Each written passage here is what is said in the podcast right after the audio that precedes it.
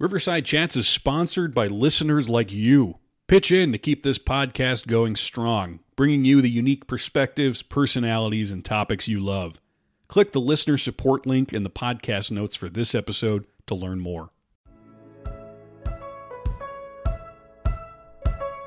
From KIOS in Omaha, you're listening to Riverside Chats. I'm Tom Knoblauch, and today I'm talking with Omaha permaculture founder Gus Von Roen. Permaculture is essentially an ideology. It's guided by ethics. Take care of the earth, take care of people, and then if you have extras, leftovers, because of your system is so efficient, you've done those things, make sure those that are not doing well in your community, in your neighborhood, make sure they have some of your excess time and skills and materials and food. And and so there's a really strong ethic of creating a circle in your community and make sure nobody's left out. We talk about sustainability at a personal and municipal level, environmental restoration, and building community through rethinking our relationship with nature. Stay tuned for that conversation after this break.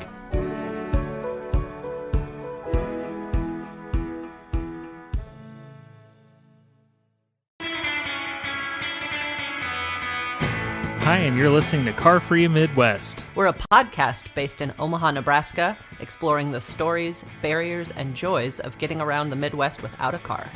Our goal is to build a community around more transportation equity and less car dependency. I'm Sarah Johnson. And I'm Joshua LeBure. We'll be here every other week with interviews, topics, and documentary pieces covering all things transportation. And we'll be talking a lot about bikes, e bikes, and cargo bikes because once you get to know us, you'll find that that's what we're obsessed with. So subscribe to Car Free Midwest wherever you listen to podcasts. A production of Figure Podcasts with support from Mode Shift Omaha.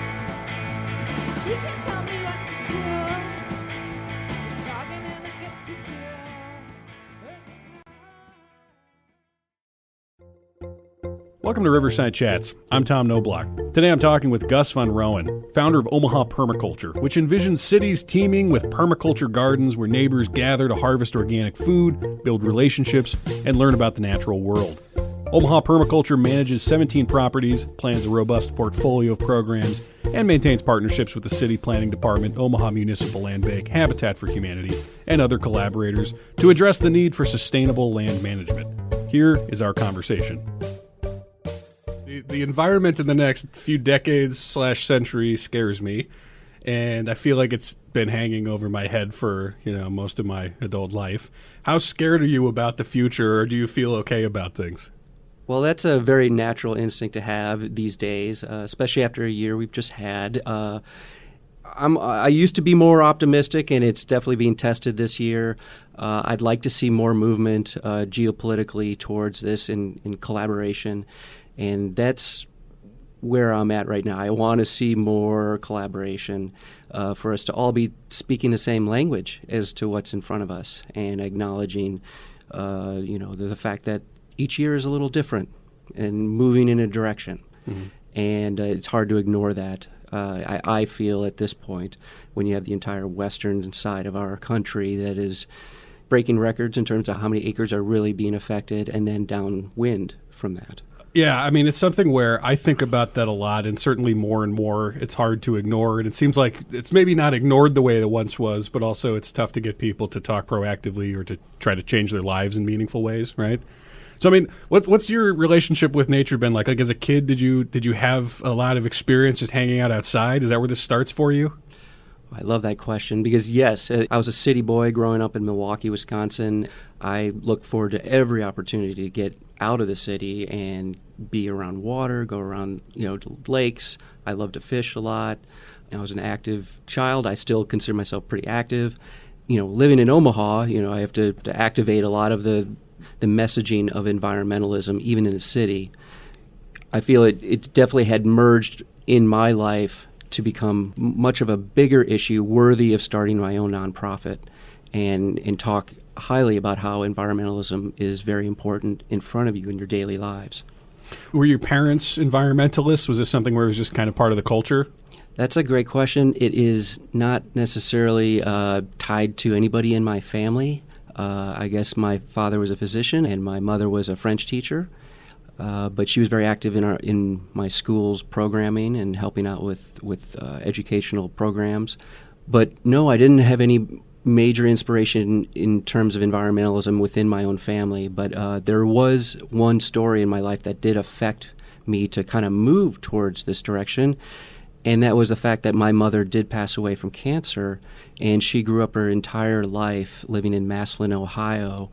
And it wasn't until the presentation of Google Earth, roughly 2001, 2002, I was able to look over where my mom grew up and observe that she grew downwind and downstream from three major coal plants. I, have had enough chemistry in my life and biology in my because I went to Creighton here and was on the track for pre med, but it was uh, calculus really hit me. So, but ultimately, uh, I became a more of an anthropology major at that time, and really seeing all the social trends that affect our lives and seeing how those affect us as people, and then connecting the dots, knowing where we live in Nebraska, knowing the way the prevailing winds normally go. We're collectors in a petri dish of our own kind. You know, it, it shows up as a cancer later on in your life, or Alzheimer's, or Parkinson's, and we, we are products of our environment, and that's ultimately what I felt like I discovered in the early 2000s. So, I mean, was that the moment then that it's sort of like that shaped your worldview or it changed your worldview enough that that was going to be the direction going forward? Yes, that was roughly the time. Right around 2005, all the way up to 2010, I, I realized I needed to be more active about what I was discovering. Well, I mean, that's it's kind of a broad issue though, because there's a lot of different directions you can go in there, right? So, how did you start that journey?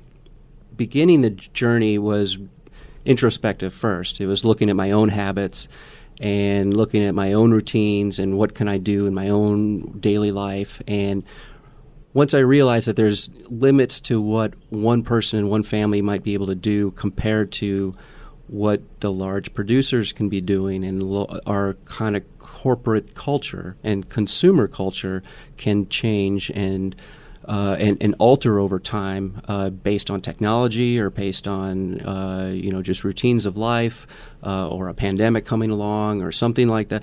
There are ways that we can subtly change things so that we're we're being symbiotic with our environment. I don't know if the pandemic necessarily proved that or shown that it's possible, but uh, in some respects, we actually emitted more during those times, even though we're driving less, staying at home more there's a lot more shipping going on. Hmm. You know, so there's pros and cons to that, and we're a growing population worldwide, and so you think all these problems are you know going to get more efficient over time, or, or are they going to compound themselves over time without forethinking? Uh, about these larger systems with, without thinking of how to consolidate some of your arteries and rather than just consider adding another extremity to mm-hmm. your your system. So a lot of people start with recycling or something like that, right? So like personal responsibility, uh, what can I do? What's available to me? But it sounds like recycling is pretty complicated, not always that helpful either, right? Because you're still buying and consuming a lot of plastic that still gets thrown out or polluted. So I guess what what kind of personal changes do you make or should people make that actually might be meaningful on that micro level? That's a great question because uh, there are six things someone who is trying to embrace your community, trying to be more environmental in, you know, on a day to day basis. One of them is look at your house and where you're living and try to make it more efficient. So seal those windows a little bit better before winter. You know, try to you know use the air conditioning more efficiently. There's actually cost-effective ways to remove all that hot, stale air of the day. Whole house fans that use a quarter the amount of electricity you use for uh, an air conditioner. Not everyone needs an air conditioner, but we have 100 degree days. We heard how Portland was languishing in those moments when they didn't have air conditioners. But being cognizant of our electrical use as a consumer is a big one then it's it's plastic use. Plastic use is something I deal with every single day. After the pandemic, we we're now dealing with more plastic in our life and more uh, frivolous little things that we have to throw away and and then Omaha is a very spread out geographically city, so and with very poor uh, public transportation. You know, it's getting better. In you know, MAPA's doing great things in that regard, but uh, the infrastructure is being built right now for that for a growing city like ours. If you have to get in your car to make one errand every day, despite of our your pandemic routine being affected, you know you're you're part of the congestion you're part of the stop and start of just sitting at a traffic light and it chugging away unless you're driving an electric car now. Uh, but th- those also have their pros and cons of taxing the grid uh, unless you have your own solar panels on your roof you're part of the consumption as well it does seem like we've come a long way, at least in the last 10 years, or at least since like 2005 or so, right? Because what I remember about 2005 mainly was just everyone was talking about Al Gore and the electric car was kind of this mythical thing. And now, you know, it's it's maybe not easily accessible for everybody, but we're kind of getting there. Do you think that these trends are ultimately helpful? I know there's concerns about lithium mining and some of the other environmental impacts of going electric even. I'm glad you brought that part up. It's because uh, you know there is no technology save for our consumption model. We're just looking for the next thing to overconsume in some respects, and unless we come up with some energy process that is extremely efficient or its source is so abundant, like hydrogen power, being able to turn salt water into something, and those are the holy grail moments that. Uh, we're looking for, and even in nuclear fusion instead of fission, we're actually looking for a way to make a lot more power using a lot less waste. Uh, we're on the cusp, and unfortunately, we've had to go through an entire century of acting like there were no limits, and to realize we're about to hit some limits. And then now, then you know, it's the military that's usually in charge of innovation, or it, it used to be academic institutions.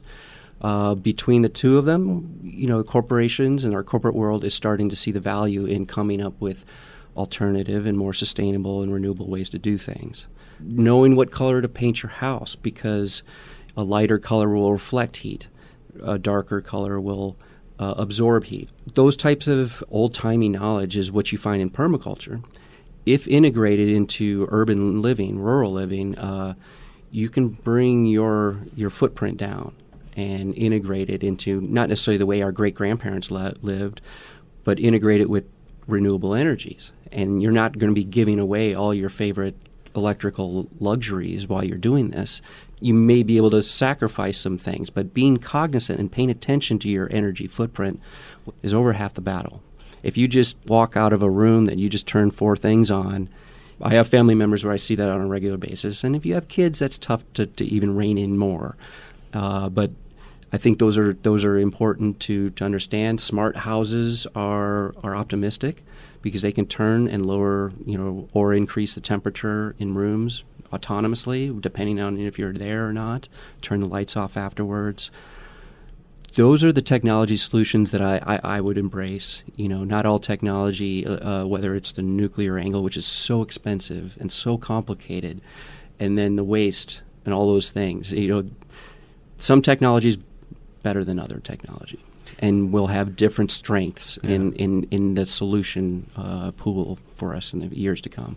If you're just joining us, I'm talking today with Gus Von Roen, founder of Omaha Permaculture. It seems like you've kind of mentioned here that it, once you start to notice these things, it's easier to continue to notice more and more of what you do, what you don't do, how you do it, how you know where you buy it from, what, where it goes after you're done with it. One of the other things that I've been kind of obsessed with is yards. Uh, which will be kind of, a, I think, a, a, way to transition into talking about Omaha permaculture. But like, so I, uh, sometime in the last 10 years, started composting, and that really sort of changed my way of looking at all sorts of so much of what I use, what I buy, uh, where it goes, being more invested in the yard. I've started to have this aversion to grass yards. And the I don't do, do you happen to follow uh, Jeff VanderMeer's rewilding? At all? Yes, yes. I just happened to read his book Annihilation whenever that came out, like five years ago, and I started following him. And then I, I follow so on Twitter, he, in Facebook, he posts that he's been he bought. Uh, he originally had a different house where he was trying to rewild it, and then he bought a larger yard that's connected to some kind of I think wildlife easement. And so he's been putting all these native plants in, and it's been this big production of seeing how it's developed over the years. And that's I think it's really addicting to see that because nobody has shown me that you could do that with a yard before.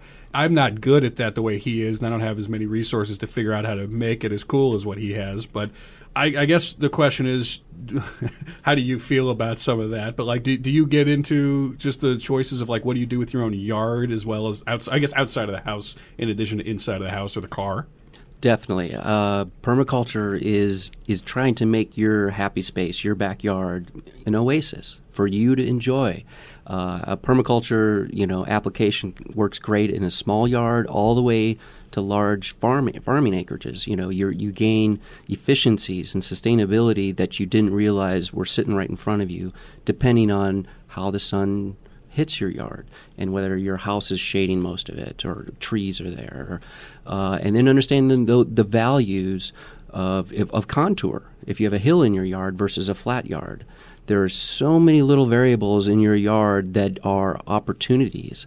Uh, a shaded yard is not a you know a done thing. You there's so many plants that grow in shade uh, versus out there in the middle of the yard where there's more sun. So I love the fact that you brought up composting because that ends up being uh, probably the easiest first step to get somebody who is not normally accustomed to getting into th- their own ha- consumption habits and then marrying it with their outdoor habitat. Uh, because simply by going through the steps of making a simple lasagna, uh, brown, green, brown, green, uh, compost pile in your backyard, you're you're you're countering that instinct to collect everything in your yard, like everybody rakes their leaves in the yard. When ultimately that's the tree's way of returning the nutrition back to the soil. And if we were, were quickly removing it because it doesn't look tidy, uh, we're we're now forced in a situation to bring nutrition back into our soils and our yard. Therefore, you need companies to come and give you applications. Uh, and no one loves to see like the wetted, matted leaf looks, and, and then it you feel like it's killing the lawn because you want a nice pristine green. Uh, there's ways to, to bring all those leaves into one pile and let it settle in just one spot in, in the corner of your maybe eighth or sixth acre yard. Usually there should be plenty of space for that. If you got a big oak or a big maple, you may need a little more space, but but there are opportunities to turn your backyard into something that is is regenerating habitat. It's regenerating nutrition in your soil.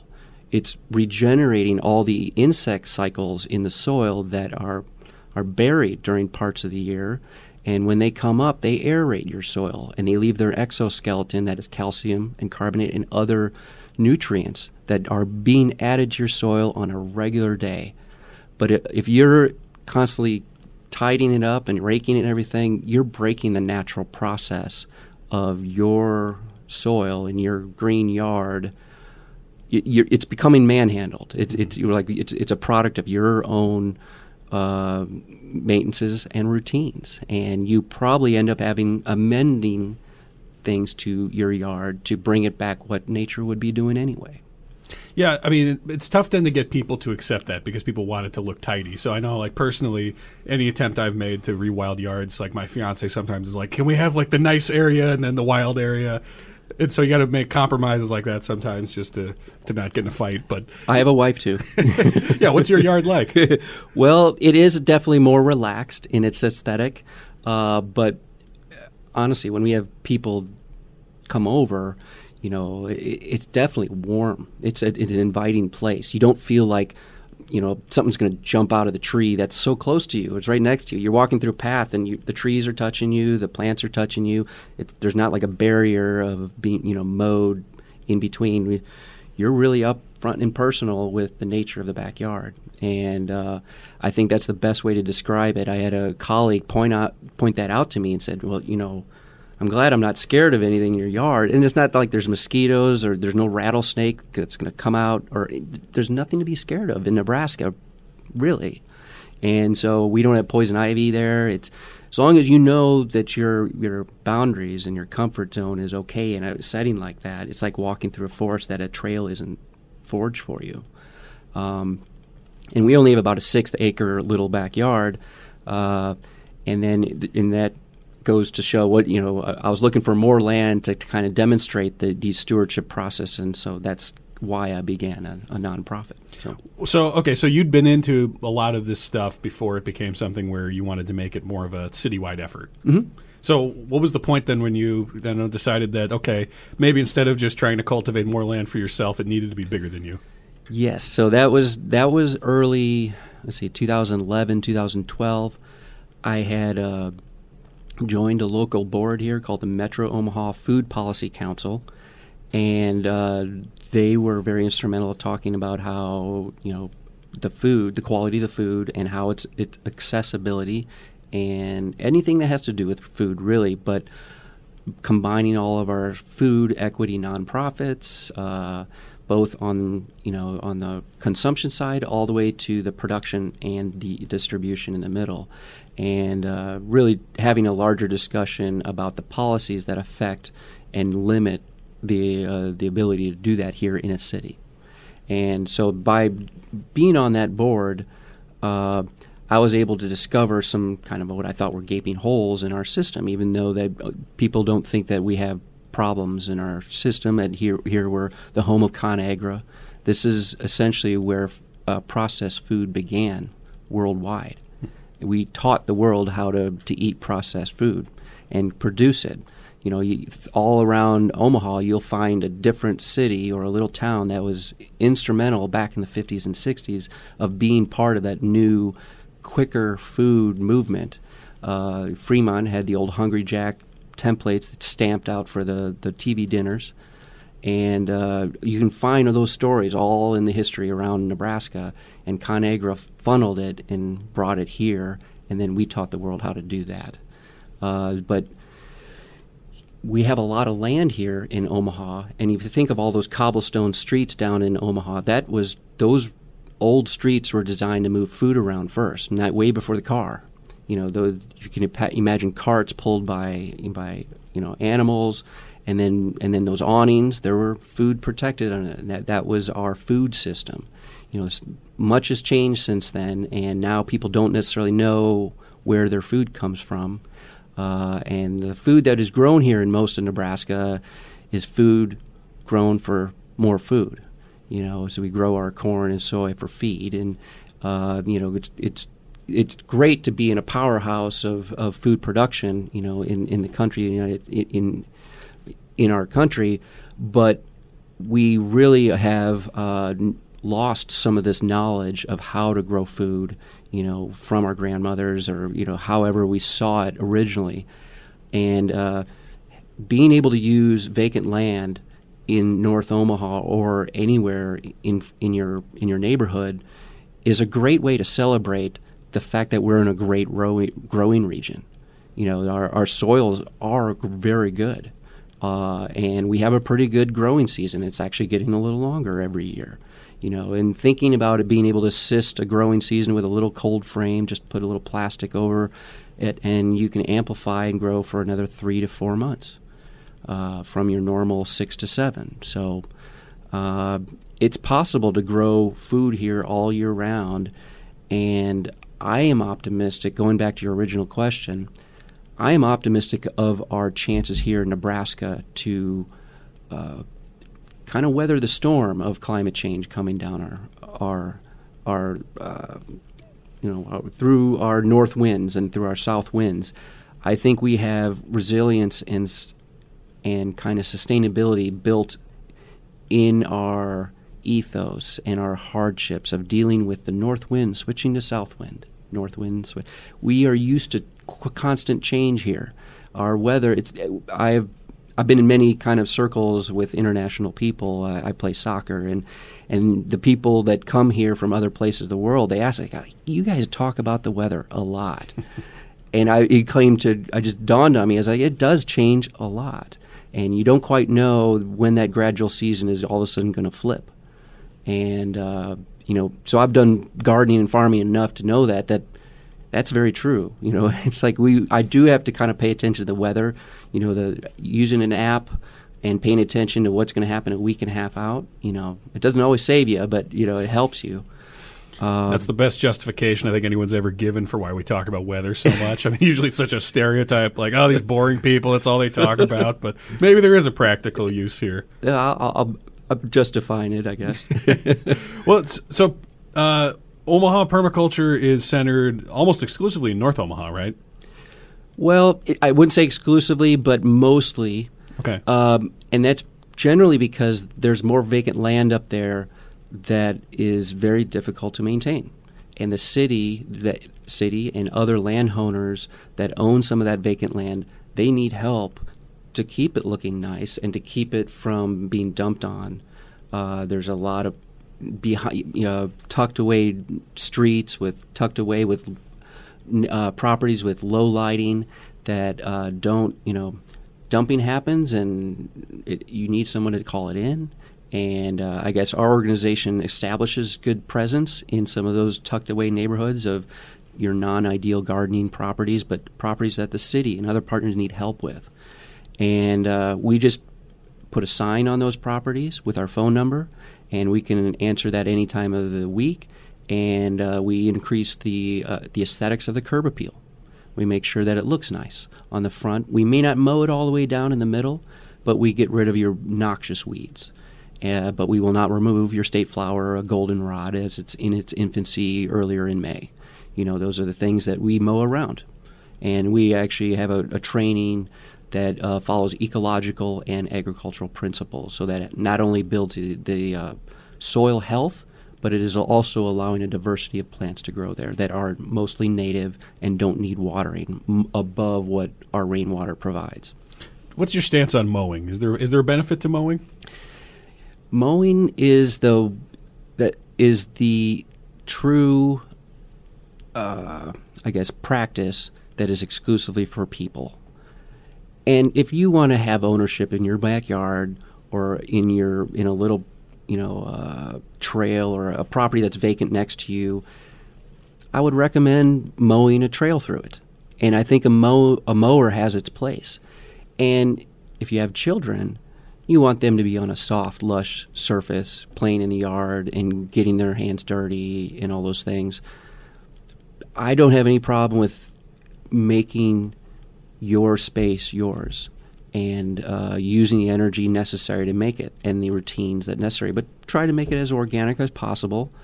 Uh, and there's ways to reduce your mowing. Uh, and but you know, from a permaculture perspective, you're not g- needing to mow all the way to the extremities of your fence lines every week. You probably could focus on the area you know your kids play in you know, and then maybe have degrees of how often you mow the other parts. And then, uh, so I think just understanding how much time that you're mowing on a weekend, if you're spending two to four hours of time on a mower and with all those petro- petroleum products and and the costs that go into it, actually the new the, the new electric mowers are super expensive. So people are buying some really nice machinery right now that it's kind of nice as a new toy sort of way but at the same time, uh, I mean, those are two to four hours of your weekend that you could be with your family. You could have gone out on a, you know, canoeing down the river. You could have done a few other things. You know, uh, we work so hard. Our works are our, our daily lives and our, our weekly lives are full of a lot of a lot of things to do. You know, family life, and uh, unless you, you you you have an instinct to, to, to to uh, mow patterns in your lawn or there's something that really you enjoy, go do it, you know. But ultimately, it's a chore. And it, it doesn't really need to be as intense as we think it should be. Unless you imagine playing football on that large swath of lawn on a regular basis, or imagine that you someday might throw the football on that. You know, um, I guess I, I, I always mowed a lawn when I was in college. Uh, we were I was renting with a bunch of other guys, and we had this really nice spread that we mowed, and we liked to mow it. But how often we really did things on there, like throw a frisbee or play soccer or something, it was probably only like five times a year. You know, so just understanding your use, uh, but at the same time, don't don't do anything that is going to affect the aesthetics of your neighborhood or upset your neighbors. And mm-hmm and when you and that is actually the ultimate bottleneck of all, this entire conversation is because you know you don't if you're on a block that has a covenant or you have some rules behind it you know definitely don't rock the boat. Uh, you know maybe talk to the neighbors and bounce it off them way earlier than you try something. Uh, but they're in omaha there are no regulations against growing food or growing anything in your front yard I'm talking today with Omaha Permaculture founder Gus Von Roen. Let us know what you think. Follow Riverside Chats on Facebook, Twitter, or Instagram. We'll continue my conversation with Gus Von Roen after this break. This is the Talk of Iowa Book Club.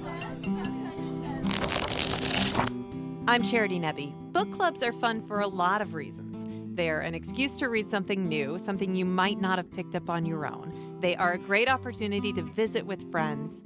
But what if you could invite the smartest, most insightful people you can think of to have a candid conversation about a great book? That's what I get to do on the Talk of Iowa Book Club, and you're invited.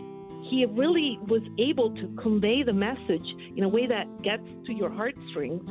We can really see that he is a scientist, but he's also a person who loves what he is studying. He's a scholar and a humanist, and, and I think that's his greatest achievement. And then it's like punch, punch, oh my gosh, what?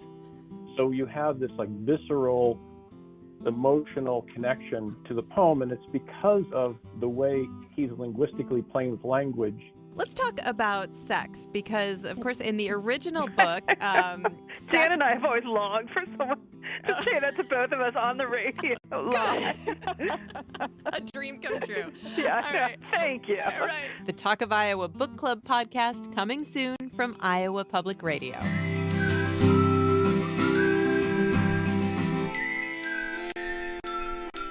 It's time to start reading.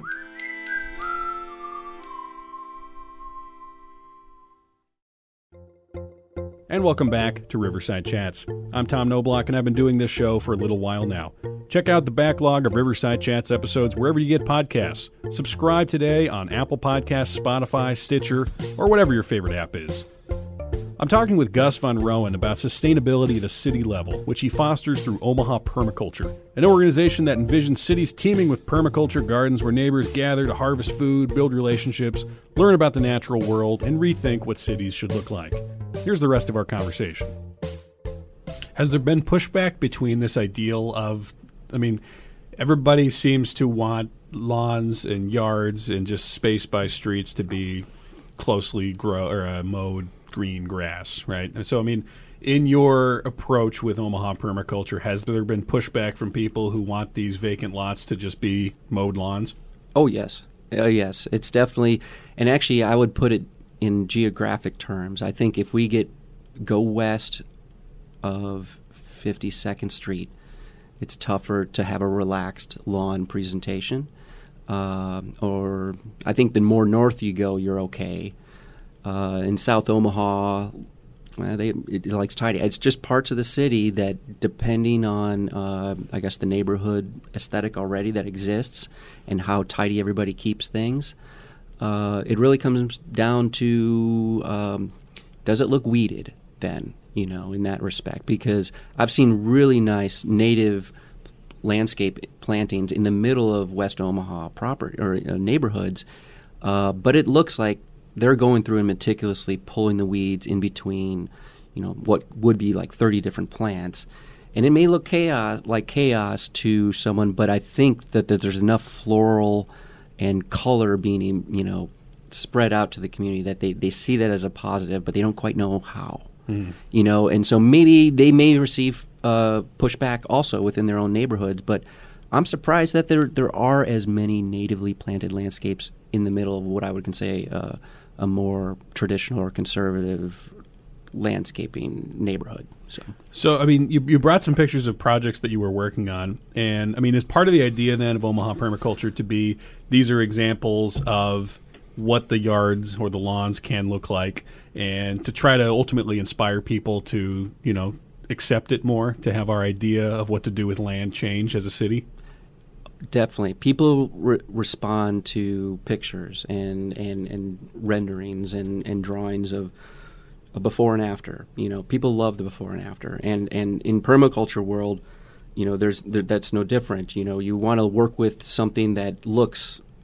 Uh, you know, unmaintained and something that looks the soil looks completely degraded, gravelly, or uh, at least in the urban context. You know, you're working with some type of property that has been just compacted from uh, vehicles. It's been dumped on, uh, but th- there is a way to kind of uh, lead people towards a path of, of what makes sense and what grows in that property and lead them towards experiments and projects that yeah you, you, things may die you know you're not always it's not always going to be perfect because you don't you don't know what's in front of you uh, until you start observing it and you start learning from it. Uh, and permaculture is really about that process of paying attention to your property, your new property that you're about to garden or transform, but watch it over the entire roller coaster and extremes of our weather. You know, all what does how does the soil absorb five inch rain events? Uh, how much of the property receives full sun? What parts of the property receive the cold north wind?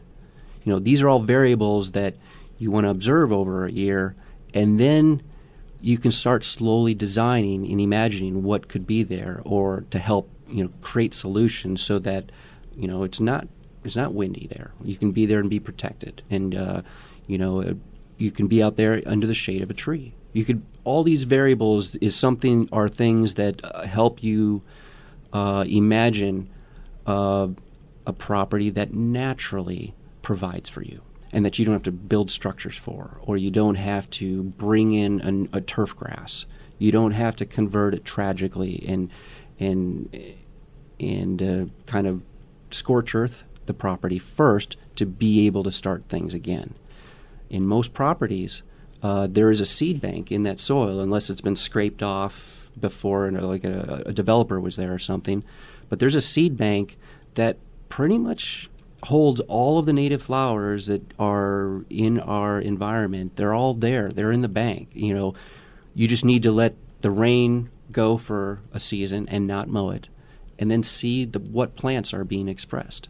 And it's picking the winners and losers from that point. I mean, you don't want to pick the burdock. You don't want something that has really awesome burrs that gets in your your. You know, those are the types of plants I I'm not very keen on, and I have a dog, so it gets in the dog's hair, and uh, so ultimately, you know, picking wins, winners and losers is the process, and it's learning your backyard again, and it's learning that piece of grass and, and yard or soil right in front of you, and the expression of those seeds and there aren't that many bad offenders that can grow out of your yard here in Nebraska.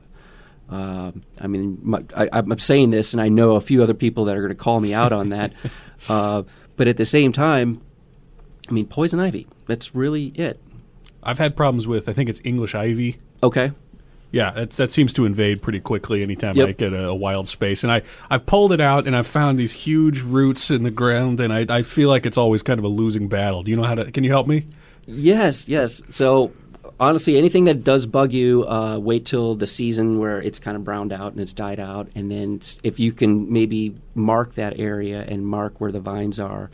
Wait till most of those oils are dormant and died and they're not as active. Uh, those oils are usually more active when the leaves are on the, you know, on the vine and everything. So try to yank it in winter. It, it's bad to have it, right? Because it's an invasive. Yeah, you know, invasive and, and bad to have it is is a relative, you know, okay. discussion. It's really all your comfort level. Sure. You know, but I mean, so the gold standard usually is you'd ideally want all native plants. Yes. And so if it's, I mean, English ivy comes from England, right? so it's I mean it's it's it does take over a yard it seems like and kind of I don't know if it I don't know if it actually kills other things but it seems like it kind of takes over where other things are that I would want to grow. Sure. And I, that seems negative to me, right? Right. So would you pull it out of your yard? You know, if it if it takes over, like the, the terms you're using, if it takes over, then yes, I would start removing it, or at least uh, make sure it doesn't, you know, encroach upon my favorites. Because I'll, I'll, make an analogy with bindweed. You know, bindweed is voracious and constantly tries to yank and suffocate anything you try to grow. And even though you pull it one week, it's working on it the next week, and you kind of need to be constantly going at it. Uh, you know, the reason I bring up bindweed is because it, it's affecting the growth of my favorite plants. Mm-hmm. If if something is affecting the growth of your favorite plants, yank it. You know, get rid of it. It should not be part of the system. But if it's being pretty, it pretty much is behaving in a corner of your property that is shaded and it's not encroaching. Most things are not a bother. You know, unless it is obviously taken over. You know. So, I mean, when you had the vision for this, then for Omaha permaculture, were there other cities that were doing a good job of this, and that's where you got it, or how did you how did you come up with the concept? Hmm. Okay. Uh, you know, I did definitely did not come up with the concept. So I was taught by some people I sought after. Uh, permaculture uh, Santa Fe Institute out of uh, Santa Fe.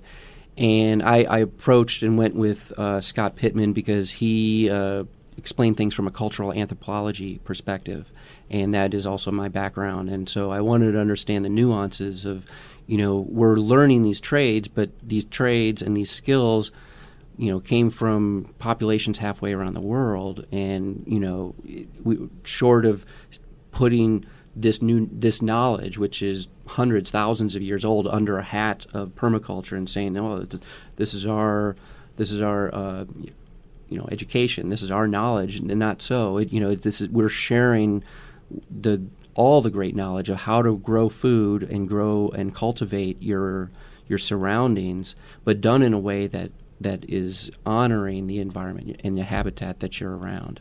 Uh, and I think that you know permaculture is is one of the better ways to integrate environmentalism and then your the the lived space of a man of a person. And and it's not just raw sustainability. It, it's not just talking about a market solution. It's talking about neighborhoods again. It's talking about the sociability. And permaculture is essentially an ideology. It's guided by ethics. Take care of the earth, take care of people, and then if you have extras, leftovers, because of your system is so efficient and you've done those things, make sure those that are not doing well in your community, in your neighborhood, make sure they have some of your excess time and skills and materials and food. And and so there's a really strong ethic of creating a circle in your community and make sure nobody's left out. If you're just joining us, I'm talking today with Omaha Permaculture founder Gus Von Roen. Well, I noticed even on the website you mentioned that there's a inc- uh, positive impact of increased pride and reduced crime in Omaha potentially from some of this. Is there is there research that suggests permaculture can reduce crime? Yes, whether you call it permaculture or the fact that it's just gardening in your neighborhood or a, a space that looks well maintained that is, doesn't have structures on it, uh, it, but it serves the purpose of healthy living. And I guess I I pay attention to you know Omaha City Police Department has uh, crime statistics that you can go over past years and actually uh, click on a block and see what types of offenses have happened during a duration and uh, for the most part, I have I've withheld being able to brag that it does anything big in that regard until we have more years of data to kind of back that up. But we're in our sixth year, and uh, some of our properties have kind of been bouncing around. We have different properties than we when we started, but uh, ultimately. We see a cleaner trend, and there's usually a circle around big, colorful dots on that map that they have, and there's usually a void of of dots around our properties, and where it'll be totally covered uh, when it you know a block away, a couple blocks away. And I, I don't want to say that that's proof of anything, but I, it is something I have been paying attention to, and I would love to be able to brag that someday. Uh, there have been articles written about that, but and it's hard for me to include that in a grant narrative uh, because there's really no definitive proof in, in, in urban context because I would imagine it's so hard to, to, to, narrow down the variables and eliminate variables as to why that's happening. But Do you have a theory of what, what the cause and effect relationship is there? I'm, I'm going to start. I'm going to go with what I initially said. It's healthy living, and that that that depiction of healthy living, and you walk by and it looks well maintained, and there isn't trash strewn about. It's all picked up and and respected as well as a mowed lawn is respected. You know, someone who maintains that. It's done in the same way, and there's a path. And uh, but there is also an unorganized chaos that is allowed as well. That really is the source of how wildlife regenerates their soil and so forth. And so. Uh, I think there's a, a, a, good marriage, a happy mi- middle of both, um, you know, unorganized chaos in, in but also at the same time manicured on the curb appeals and where any anyone any, any people are walking through the properties. Uh, so I don't know what my theory in terms of the direct connection, uh, but I think it's straight. It, it's the healthy living Uh, and I think everybody walks by a property like that and does feel something. You know, I, I'd like to think they do, um, and uh, that there is maybe some pride compared to walking past just a vacant lot that is gravelly and, and chain link fence and you know just looks a little i would say a little more sad mm-hmm. you know uh, i think that there are benefits there's soft benefits to having green space green space that is not a park mm-hmm. uh, you know it's the trees it's the oxygen level it's the insects it's it's the birds you know it really brings uh, sounds smells to to a neighborhood that would otherwise not have those moments well, and so you you guys you were working on the sustainability center, right, which is kind of like a new headquarters, right, for Omaha permaculture. Are there elements that you want to talk about about what the project is, or ways people can help with it? While I have you here.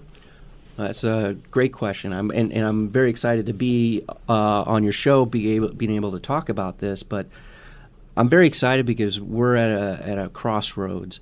We're normally a seasonal organization that you know kind of gets the ball rolling in late February and March, and we have seasonal workers that show up, you know, March, and then we have to release them in December. With the, the acquisition, the potential acquisition of a larger, what we're calling a headquarter property, a place that will hold our tractors and you know our machines and some greenhouses for demonstration's sake, the educational components of this. If we have a property that is able to host wintertime programming, I feel, and my board feels, the board of Omaha Permaculture feels that we would be uh, appealing to a much wider uh, audience, and we'd be able to grow and hit a new plateau of being able to discuss what is sustainability in Omaha and in Nebraska. What does that mean, and what does it look like?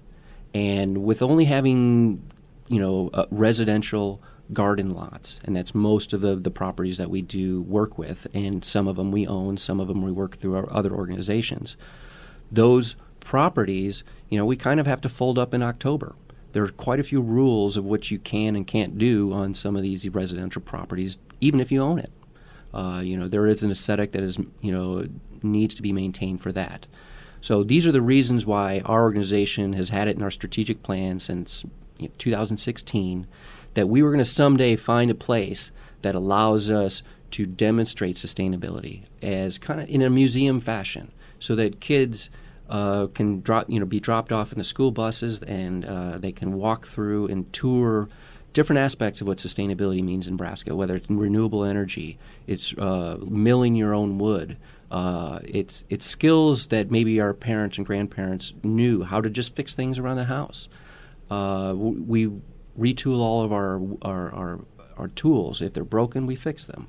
Uh, there's a lot of uh, kind of circular uh, training in, in the in the you know that really makes sure that we honor what are what are the old tools and what are the new tools, and, and being able to discuss what is um, I, I guess what is cost effective in, in a family's life and realizing that you don't have to go out and buy something new every every couple years. If something breaks, you actually can fix those things. Uh, but if we're a place to be able to have inventory, to be able to store some of these tools, to be able to uh, fix things, we will hit a level where I feel like sustainability deserves, uh, not only in Omaha, Nebraska, but in the Midwest, uh, in the in this country. I look to other uh, organizations that have existed before me, and I'm going to name out Growing Power. They used to be in Milwaukee. Uh, they were a very strong nonprofit, but you know the the direction got you know uh, they lost sight of what I thought was important. Uh, but just because they they didn't succeed in the long term doesn't mean that it's a failed model. And that's what I would love to pick up with some of those models and succeed with them because I know there are variables to be to be uh, kind of twisted a little bit so that it fits Omaha and it fits Nebraska and it fits our needs and our vacuums. Uh, if we were to find a, a, commercially zoned or general industrial zone property in uh, in anywhere in Omaha that uh, that we can afford uh, and that is maybe a little bit bigger than an acre, we would be able to host students from out of state. We'd be able to host students internationally. We've done uh, the YSEALI uh, exchange program, where people came from Laos and Malaysia and uh, were able to spend a, a spring with us. Uh, we would be able to house people that are coming from other parts of the world and and see what permaculture looks like in Nebraska. Uh, everywhere around the world is there people are teaching people permaculture, and it looks different everywhere else. But I think Omaha, Nebraska, has something special, and our particular uh, depiction and rendering of what permaculture should look like here, I think will turn some heads. It'll be a field of dreams moment. Well, so how how can people get involved to help out in whatever way they can? Thank, thanks for asking that. Uh, so people can get uh, involved by inquiring with us. Uh, we have a uh, an email on our website that it is a general email, and we basically work with anyone who reaches out, whether you're a student or someone retired or your your kids looking for volunteers. We are able to work with almost anybody. It's just a matter of transportation and uh, and we will most likely set you up with projects, permaculture projects that are either we can begin or we can bring you in halfway through towards something. But we want you to be part of the uh, the finishing and the unveiling of a project. And permaculture projects are are they're all types. It's not just bu- building a garden; it's designing your garden and understanding how it works. So there's definitely an educational moment. That's omahapermaculture.org. That's correct. Okay. Well, I'm excited about this vision. Uh, this seems like a way that even if people are feeling down about the general trend that the world might be going in, uh, this gives you some kind of satisfaction or purpose, and at least you're doing something that uh, you know can help alleviate it. It can teach you something, and you get some kind of satisfaction from it, right? That's right. That's right. I think that uh, we're teaching backyard self sufficiency and how to understand your own backyard and your own environment and um, I really appreciate you having me on to talk about uh, what we're doing with uh, vacant properties, but also about what we're about to do. And we're, we're looking to uh, ask our community here in the next uh, couple months uh, for their support financially. We're actually trying to create a purse of funding so that we do not have to lean on bank, bank financing so that we can acquire a headquarters. And we are looking at a few properties this fall and uh, we will probably be uh, negotiating for this future headquarters uh, November and December.